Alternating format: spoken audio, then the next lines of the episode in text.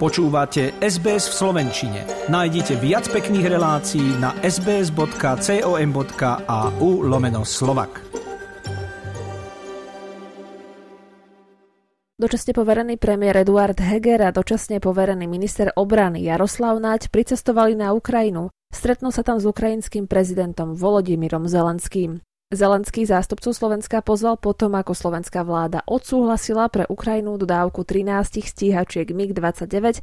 Do ukrajinského hlavného mesta pricestovala aj chorvátska a slovinská delegácia na čele s premiérmi oboch krajín. Šéf rezortu obrany potvrdil, že okrem štyroch stíhačiek, ktoré na Ukrajinu odleteli, sa zo slovenského územia presúva aj ďalšia technika. Hnutie Oľano vstúpi po septembrových parlamentných voľbách len do takej vládnej koalície, ktorá sa zaviaže vyplatiť odmenu 500 eur každému, kto sa zúčastí na týchto predčasných voľbách. Oznámil to Igor Matovič. Tento záväzok má potvrdiť snem hnutia, ktorý bude podľa jeho slov v najbližších týždňoch. Matovič oznámil tento krok potom, ako v stredu parlament odmietol novelu, ktorá navrhovala odmenu za účasť vo voľbách. Návrh odôvodňuje tým, že po voľbách hrozí návrat mafie a extrémistov. Obáva sa vlády hlasu, smeru a republiky s ústavnou väčšinou. Parlament zároveň neposunul do druhého čítania návrh Igora Matoviča, ktorý mal výrazne znížiť základné platy poslancov.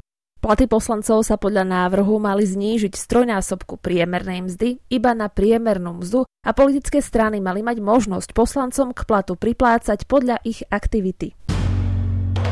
O zákaze nedelného predaja sa bude rokovať až na májovej schôdzi parlamentu. Návrh kontroverzných poslancov sa mal pôvodne začať prerokuvávať už na februárovej schôdzi. Kvôli výhradám Smeru ho ale upravili a presunuli na marcovú schôdzu.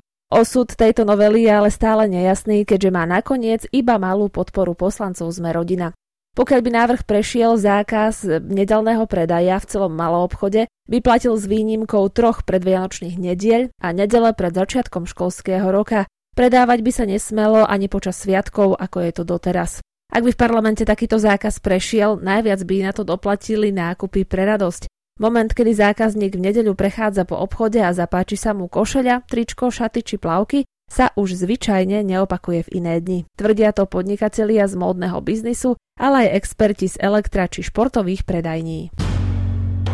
V Banskej šťavnici sa počas tohto víkendu odohrá séria benefičných podujatí na podporu požiarom poškodených domov. Požiarom zasiahnutá oblasť historického centra Banskej šťavnice je pre verejnosť nadalej uzavretá. Požiar v historickom centre Banskej šťavnice vypukol minulú sobotu do poludnia v jednej z historických budov a postupne sa rozšíril a poškodil 7 objektov.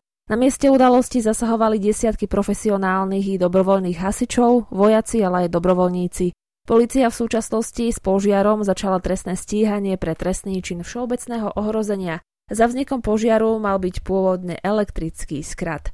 Dlhoročná primátorka Banskej štiavnice Nadežda Babiková verí, že pomoc zo štátneho rozpočtu aj eurofondov, ako ju v deň požiaru prislúbil premiér Eduard Heger a jeho vláda v demisii, príde skoro a bude efektívna. Predstavuje si ideálny scenár, keď by poškodené historické objekty mohli do troch rokov obnoviť. Majstrovstvá sveta v hokeji 2023 sa odohrajú v termíne od 12. do 28. mája no a na turnaji sa predstavia aj slovenskí hokejisti. Pôvodne sa mal šampionát uskutočniť v Rusku, ale IIHF odňala krajine po invázii na Ukrajine usporiadateľstvo a prisúdila ho Fínsku a Lotyšsku. Slováci sa predstavia v B skupine, kde si zahrá zápasy v Lotyšskej Rige. Ich súpermi bude postupne Kanada, Česko, Švajčiarsko, Lotyšsko, Norsko, Kazachstan, ale i Slovinsko.